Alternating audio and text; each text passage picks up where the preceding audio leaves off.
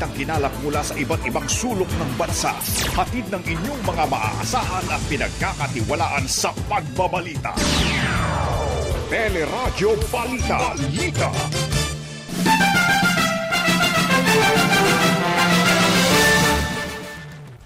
Health Secretary Francisco Duque, dalawang dating opisyal ng PSDBM at limang opisyal ng Farmally pinakakasuhan na ng Senate Blue Ribbon Committee.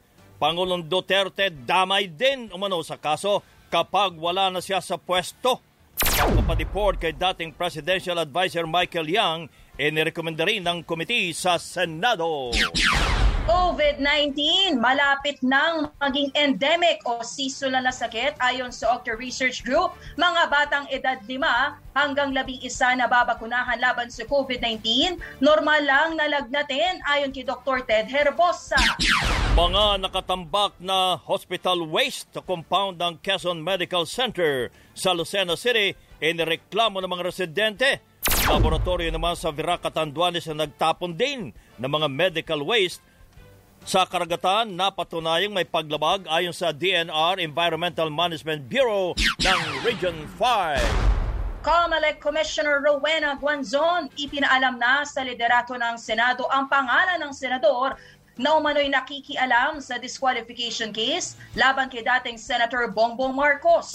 Boto ng isa pang commissioner sa disqualification case, posibleng hindi na rin mabilang ayon kay Guanzon. Diarrhea outbreak na itala sa Davao Oriental, mahigit tatlong daang residente apektado. At sa ating showbiz spotlight, Jake Cyrus balik Hollywood para sa music video ng Kundiman Song. Magandang umaga, bayan! Yan po ang ulo ng ating mga nagbabagang balita ngayong araw ng Miyerkules, ikalawa ng Pebrero 2022. Kasama po natin tuwing umaga ako po si Joyce Balancho. Ako naman po ang inyong kabayan si Nolly Di Castro. Kami po mag-atid sa inyo ng ating mga nagbabagang balita. Matapos ang labing walong pagdinik, pinakakasuhan na ng Senate Blue Ribbon Committee si Health Secretary Francisco Duque at ilang pang individual kaugnay ng sinasabing maanumalyang transaksyon ng pamahalaan sa Farmally Inirekomenda ng komite ang pagsasampa ng kasong graft labang kay Duque, gayon din kina dating PSDBM Undersecretary Lloyd Christopher Lau at dating PSDBM na Director Attorney Warren Rex Leong. Pinakakasuhan din ng graft ang isang uh, Dixon Panty at ang mga opisyal ng Farmally na sina Lincoln Ong, magkapatid na Muhet at Twinkle Dargani, Grizel Grace Mago at Wang Cho Yen Kasama rin sa listahan si dating Presidential Economic Advisor Michael Yang at uh, business partner nito na si Lin Wei Xiong. Pinakakasuhan din ng perjury sina Yang Ong Mago Muhit Dargani at Rose Nono Lin. Inirekomenda naman ni Committee Chairman Richard Gordon na ipadeport na o ipatapon bilang undesirable aliens sina Yang, Lin at negosyanteng si King Kinke. Tinukoy din nito ang sinasabing betrayal of public trust ni Pangulong Duterte na nagdepensa sa mga kaalyado niya at kaibigan maliban pa sa utos sa mga kawani ng executive na huwag dumalo sa mga pagdinig. Pero dahil may immunity from suit o hindi pwedeng kasuhan ang Pangulo habang siya ay nasa pwesto, posibleng isang pandalamang ang kaso pag wala na sa pwesto o kapangyarihan si Duterte. Ay naman sa abogadong si O, ni Ong at Dargani na si Ferdinand Topacio, ginamit ng mga senador ang mga pagdinig para sa kanilang kandidatura at sinabing uh, maabswelto lamang ang kanyang mga kliyente kapag iniaklat niya sa korte ang kontrobersiya ayon kay Attorney Topacio.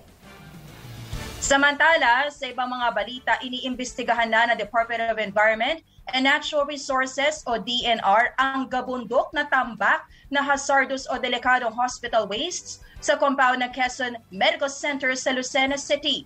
Malapit sa residential at commercial area ang mga basura kaya maraming residente ang nagrereklamo sa masangsang na amoy ng mga basura. Ang provincial government ang nagpapatakbo ng ospital na nagkaproblema umano sa budget kaya hindi makolekta ng kontraktor ang mga basura.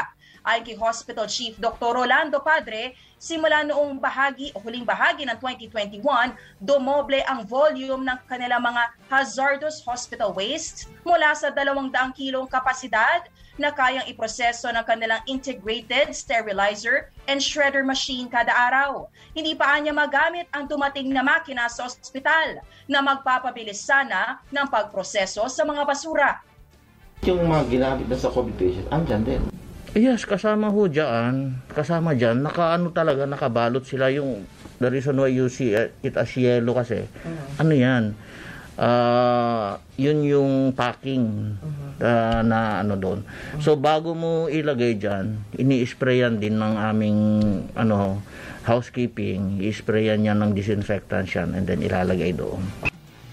Sa text message sa ABS-CBN News ni Quezon Environmental Management Bureau Head, Esier Verso, Pebrero 2019 ang unang imbestigahan at isyuhan ng Notice of Violation ng ospital dahil sa hindi tamang paghawak ng mga infectious wastes. Nilabag umano ng pagamutan ang Philippine Environmental Impact Statement Law at Republic Act 6969 Tiniyak naman po ni Dr. Padre na simula ngayong linggo ay muli nang hahakuti ng kanilang kontraktor ang mga tambak na basura.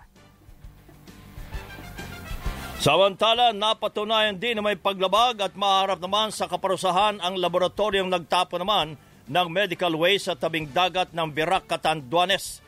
Sinabi sa teleradyo ni Engineer Maria Socorro Abo, Regional Director ng DNR Environmental Management Bureau sa Region 5, Binigyan ng hanggang Pebrero 15 ang Excel Care Di- Diagnostic and Wellness Center para hakutin at ilipat sa treatment facility ang mga medical waste. Binigyan din sila ng pagkakataong magpaliwanag pa. Noong Sabado, lumabas na positibo sa COVID-19 ang pitong bata na naglaro at ginawang baril-barilan ang hiringgilyang nakuha sa dalampasigan sa Barangay Concepcion. Maging ang nanay ng isa sa mga bata ay tinamaan din ng COVID-19 binibigyan po namin sila ng pagkakataon na mag ano mag-explain uh, at uh, kung hindi po yan base po dun sa pinag-usapan naming timeline kung hindi po nila maayos yan so may next step po tayo na gagawin. Bibigyan po sila ng palugit. Ngayon kung hindi po sila naka-comply dun sa palugid na yon i-elevate po namin yan. Meron po kasi, kasi kami na sa DENR na quasi-judicial na ano po yon pollution adjudication board. At ibibigay po namin yan sa central office. Hanggang February lang po. Ha, yung pong pagka-transport hanggang February 15 and then hanggang end po ng February yun po si DNR EMB Regional Director Maria Socorro Abu. Mahigit tatlong daang residente ang apektado ng diarrhea outbreak sa Davao Oriental.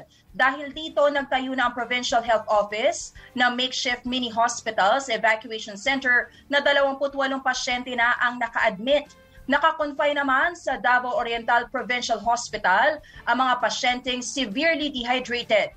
Kumuha na ng samples sa mga pasyente na ipinadala sa laboratorio sa Davao City para matukoy ang dahilan ng outbreak. Noong Oktubre, 80 residente rin ang naapektuhan ng diarrhea outbreak sa Davao Oriental at anim dito ang namatay. Normal lamang na lagnatin matapos naman na mabakunahan laban sa COVID-19 ang mga bata. Kaya pa ni Dr. Ted Herbosa, Special Advisor ng National Task Force Against COVID-19, dapat may nakahandang paracetamol ang mga magulang para sa mga batang edad 5 hanggang 11 sa pagsisimula ng bakunahan sa darating na biyernes. Iba-ibang style ng iba-ibang doktor. Yung iba pini-preemptive ano, ano, uh, antipyretic dahil alam nila most children will experience fever, no? Kahit low grade. So iba binibigyan agad. Ako, I'm in the position na bibigyan ko lang pag nilagnat talaga. Then I'll give the paracetamol pag nilagnat yung bata. So usually ang advice ko, meron kayong paracetamol sa bahay. Kung wala, re-resetahan ko sila at uh, ready na silang inumin. Siyempre, depende rin sa bata yon. May bata, zero pa. Kasi kasi maliit pa, ay hindi pa nila kaya yung tablet. Pero kung mga 10, 11 na kaya ng tablet, pwede na yung uh, tablet form. Pero uh, di, di decide yun ng mga doctor usually doon. But I, oh, I recommend meron paracetamol para uh, hindi naman mahirapan yung bata. Usually on the first day talagang nilalagnat yan.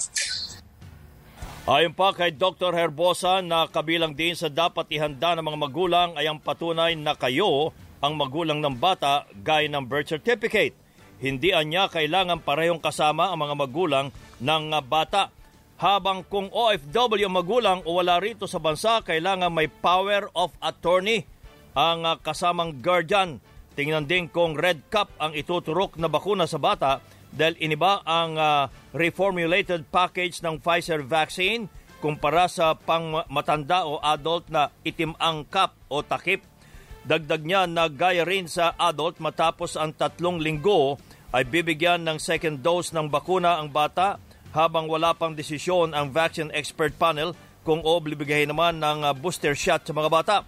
Basta't nanindigan si Herbosa na dapat kasama ang magulang o guardian ng mga babako ng uh, bata para sumagot sa mga tanong ng mga doktor. Kaya kailangan kasama ang isang magulang, oo, ano, usually nanay o tatay na alam yung mga sakit ng anak. Yes, oo. allergy ba tong batang ito? May nangyari ba siya nung binakunahan ng ibang bakuna? So ito yung mga hinahanap ng mga assessor, no, mga physicians na naka-duty doon at titingnan nila kung uh, i-defer ba o itutuloy yung pagbigay ng bakuna sa bata. Kung ikaw naman ay may sariling doktor dahil meron ka ng kapansanan, ang hinihingi lang ng vaccination site ay medical certificate na pumapayag din yung doktor, doktor. na ba, bigyan ng bakuna. At kung wala ka namang doktor, ayon pa kay Dr. Ted Herbosa, ay merong mga doktor na pwedeng tumingin sa mga bata sa lugar ng bakunahan. Umabot na sa mga 3,569,000 na mga kaso ng COVID-19 sa ating bansa. Ito ay matapos madagdag ang nasa 9,493 na bagong kaso kahit sampung laboratorio ang nabigong magsumite ng kanilang datos. Sa nasabing bilang, mahigit 54,000 ang namatay habang mahigit 176,000 pa ang active cases. Naniniwala naman ng Octa Research Group na posibleng backlog o lumang mga kaso na ang naitala kaya muling na doble at umabot ng 4,000 ang mga kaso sa Metro Manila. Pero aminado si Professor Guido David na posibleng mas mataas sa mga tinatamaan ng sakit sa Metro Manila kumpara sa naire-report ng Department of Health um, uh, kasagsagan ng surge, we estimated that it could be 10 times higher yung mga na-infect. Pero ngayon, ibig sabihin, pag uh, isama natin yung mga nag-home test, yung mga uh, hindi na nag-report, mga nagsa-self-medication, um, parang dinoble na natin yung bilang at mababa na to. This is actually a good ano a good multiplier pag uh, nasabi natin two times na lang or less, less than two times ng reported cases yung actual numbers compared do sa uh, na, naka, nakaraan na numbers na nakita natin. Naniniwala din si Professor David na posibleng patapos na malalang yugto ng surge sa mga kaso ng COVID-19 sa maraming lugar sa bansa maging ang Calabarzon o yung Cavite, Laguna, Batangas, Rizal at Quezon ay nasa moderate risk na sa COVID-19 dahil sa patuloy na pagbaba ng mga kaso sa mga nakalipas na araw.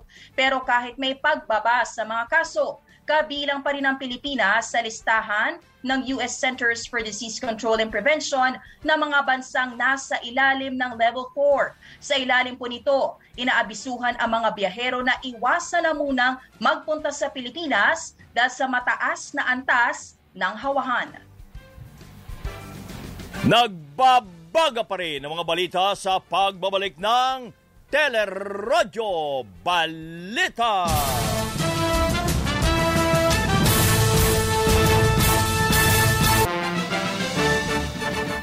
Patuloy ang ating mga balita. Naniniwala si Father Nicanor Austriaco ng Octa Research Group na malapit nang maging endemic ang COVID-19.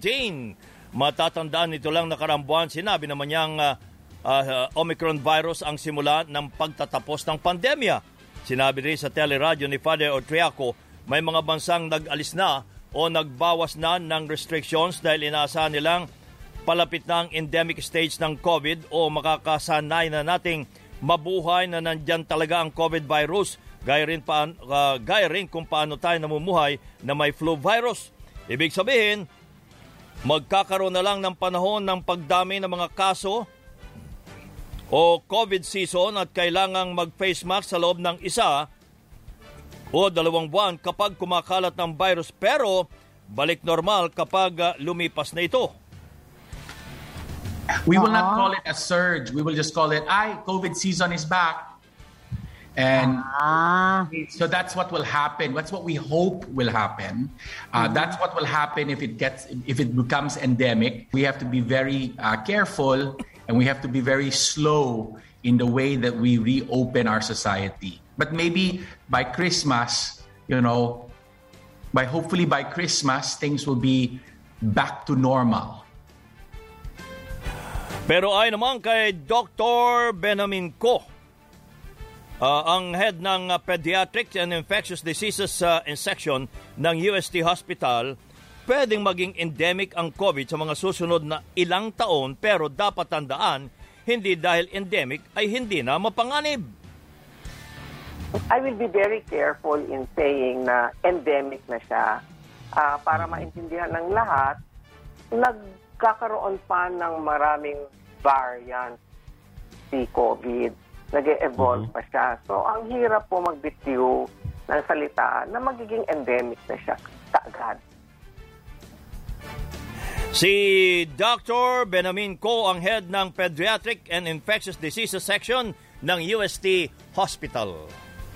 Bagamat walang direktang kinalaman sa mas maraming pagbubukas ng face-to-face classes, good news naman para sa Department of Education o DepEd ang nakakasang sa mga batang 5 to 11 years old simula po yan sa biyernes. Sinabi sa teleradyo ni Dr. Wilfredo Cabral, DepEd Regional Director sa NCR, patuloy ang paghahanda ng kagawaran para sa expansion ng limited face-to-face classes lalo't ibinabana sa Alert Level 2 ang Metro Manila. Katunayan anya, makaraang suspendihin itong Enero. Meron na ulit na 127 na mga paaralang nakapaghanda para sa implementasyon ng progressive expansion ng limited face-to-face classes sa National Capital Region. Mas mabuti po sana yung ating mga estudyante, 5 years old to 11, ay uh, mabakunahan sapagkat ang ating pulisiya ay lahat dapat ng mga guro at mga non-teaching personnel na maghahawak ng face-to-face ay bakunado rin. So, um, mas nakakasiguro tayo sa kaligtasan ng lahat kung merong bakuna at may paunang protection. Ayon pa kay Gebral, halos 90% ng bakunado kontra sa COVID-19 ang mga guro sa Metro Manila na mas malaki sa 80% average sa mga guro sa buong bansa. Blended learning approach pa rin anya ang target na ipatupad ng DepEd hanggat hindi pa nakababalik sa pre-pandemic na setup ang mga klase. Pinaalam na ni Comelec Commissioner Rowena Guanzon sa liderato ng Senado ang pangalan ng senador na sinasabing nag iimpluwensya sa disqualification case labang kay dating senador Francisco o uh, Ferdinand Bongbong Marcos Jr. Pero ayon kay Senate President Tito Soto, wala siyang uh, direct knowledge sa akusasyon ni Guansong kaya hindi tamang i-refer ito sa Senate Ethics Committee para sa investigasyon. Nagbanta rin si Guanzon na magsasampa ng impeachment complaint laban sa kapwa commissioner na si Aimee Ferolino kapag hindi nanalo sa halalan ang dating senador.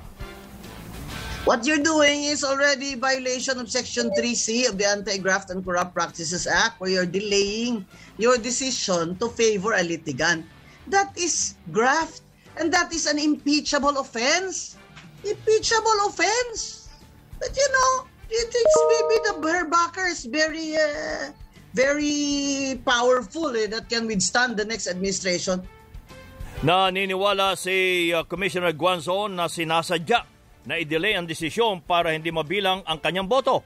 Ganyan din ang boto ni Commissioner Marlon uh, Casquejo na malapit o malilipat naman sa ibang dibisyon. If Commissioner Casquejo can no longer vote, that Yeah. alam nila na si Casquejo, Commissioner Casquejo ay hindi sila sure na hindi DQ. Oh, so to knock out both our votes, hindi nga ilalabas. Oh, eh, oh ngayon malala na. Two of us na cannot vote. That's why you say I have to go out, to come out in the public. and and and uh, inform the people of what's happening inside Comelec because there's interference and they're using Perolino as their uh, what? As their soldier. Dismayado rin si Guanzon na sa umano'y kawalan ng liderato ng COMELEC. Wala pang pahayag si COMELEC Chairman Sheriff Abbas habang nauna nang nanawagan si Ferolino kay Guanzon na itigil ang sinasabing pagkondisyon sa isipan ng publiko na delayed ang paglalabas ng resolusyon. Sa ibang mga balita naman, naniniwala ang National Bureau of Investigation NBI na konektado sa magkakasunod na pananambang ng mga empleyado ng Bureau of Customs ang insidente ng paghagis ng Granada sa tanggapan nito sa Maynila kamakailan lamang. January 29 na madaling araw nang makuha na ng CCTV ang paghagis ng Granada ng isang lalaking nakamotorsiklo sa parking area ng Enforcement Security Service ng Customs. Hindi sumabog ang Granada na nadiskubre kinaumagahan na at agad na detonate ng Manila Police Bomb Squad. Ano ba ang purpose ng mga ambushes? Uh, ano ba ang purpose ng pagkakis ng Granada? Di ba to, to show fear, talagang manakot. Yung mga tao ta- na takutan na talaga, hindi na pumapasok, takot pumasok. Some of them are planning to resign, to retire early, yung ganon, di ba? At affected na yung trabaho official work ng opisina sa nangyayaring yan. Oo, so talagang effective yung ginagawa ng kung sino man tong grupo na to. Yan po si NBI NCR Regional Director Attorney June Dongalo. Isang lalaking person of interest na umano ang pinagpaliwanag ng customs dahil sa kahina-hinalang pagmamasid nito sa paligid ng Manila International Container Port kahit walang transaksyon. Patuloy din anyang iniimbestigahan kung may kinalaman ang lalaki sa mga insidente ng ambush at paghahagis ng granada. Hindi niya kasi masagot eh. Nang malinaw kung ano talaga yung ano niya, yung purpose niya doon. At uh, and the people that he was saying that he was going to go to inquire or have some uh, official business with, wala namang siyang appointment.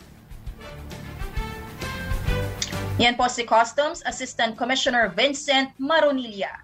May mga balita pa tayo tampok sa Teleradyo Balita.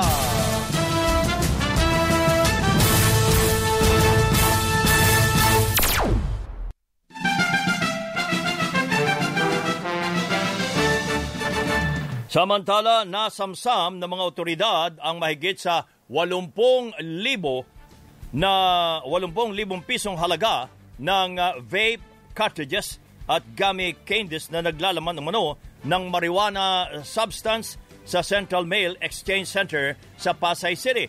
Galing Canada ang mga kontrabando na diniklarang personal uh, o personal gifts at, da- at uh, damit na nakakonsign naman sa isang Vincent Castillo sa initial uh, field test na ginawa ng Customs Anti-Illegal Drug Task Force NAIA, natukoy na may lamang uh, cannabinoid o isang chemical compound na matatagpuan sa marijuana ang mga nasabat na candy at vape cartridges. Dinala na sa laboratorio ng PIDEA ang mga nasabat na kontrabando habang uh, sasampahan ng patong-patong na kaso mga nahuling uh, claimant ng uh, packages na si uh, Elvira Vicente Samantala, nasamsam din ang mahigit sa dalawang uh, milyong pisong halaga naman ng ecstasy sa Central Mail Exchange Center ng Pasay. Natuklasan ang mahigit sa isang libong tableta ng iligal na droga mula sa dalawang envelope na galing naman sa Germany at sa the Netherlands matapos tamaan ng x-ray sa x-ray uh, inspection ng Bureau of Customs namatay ang isang polis matapos makaengkwentro ang armadong grupo sa bayan ng San Miguel. Magsisilbi sana ng warrant of arrest ang mga polis nang paputukan ng mga suspect sa barangay JM Alberto. Bukod sa napatay na pulis, tatlo ring kasamahan nito ang pinaniniwalaang dinukot ng armadong grupo. Wala pang pahayag ang Bicol Police sa naturang insidente pero hinihinalang mga miyembro ng New People's Army ang nasabing o sa nasabing uh, barangay ang sinasabi mga suspect dito. Spotlight! Good morning, Miss Geniel Krishnan. Good morning! Good morning sa inyo kabayan at Joyce sa ating showbiz spotlight. Balik Hollywood na si Jake Zarius matapos makipag-collaborate sa Phil-Am music producer na si Troy Laureta para sa kanyang kundiman song na Kung Kita'y Kapiling Na, na bahagi ng Volume 2 album ni Troy Tampok ang mga OPM songs. Nakasama pa ni Jake sa music video ang kanta, noon ang kanta, ang RuPaul's Drag Race Queen na si Valentina. Kinumpirma rin ni Jake na naghahanda na sila para sa ilalabas niyang bagong album. Sa aking pagsuyo Na di mo pinansin At iyong hinayaan It's not like uh, what everybody thinks na napaka na madali, you know, na like fairy tale story na pagdating mo dito, you know, like glamour and like ano, syempre hindi naman ganun kadali yon. But I, I think the ang pinaka-importante sa akin is um, being on stage again. Para sa Showbiz Spotlight, ako, si Gaino Krishnan. Balik sa inyo kabayan at Joyce. Thank you, Miss Geniel Krishnan. At yan po ang kabuuan ng ating mga balita ay tinampok sa Teleradyo Balita. Hanggang bukas, kapamilya, ako po si Joyce Balancho. Ako naman po ang inyong kabayan si Nolly De Castro. Kami po ay nagpapasalamat. Nag-iwan muna ng isang magandang umaga, bayan!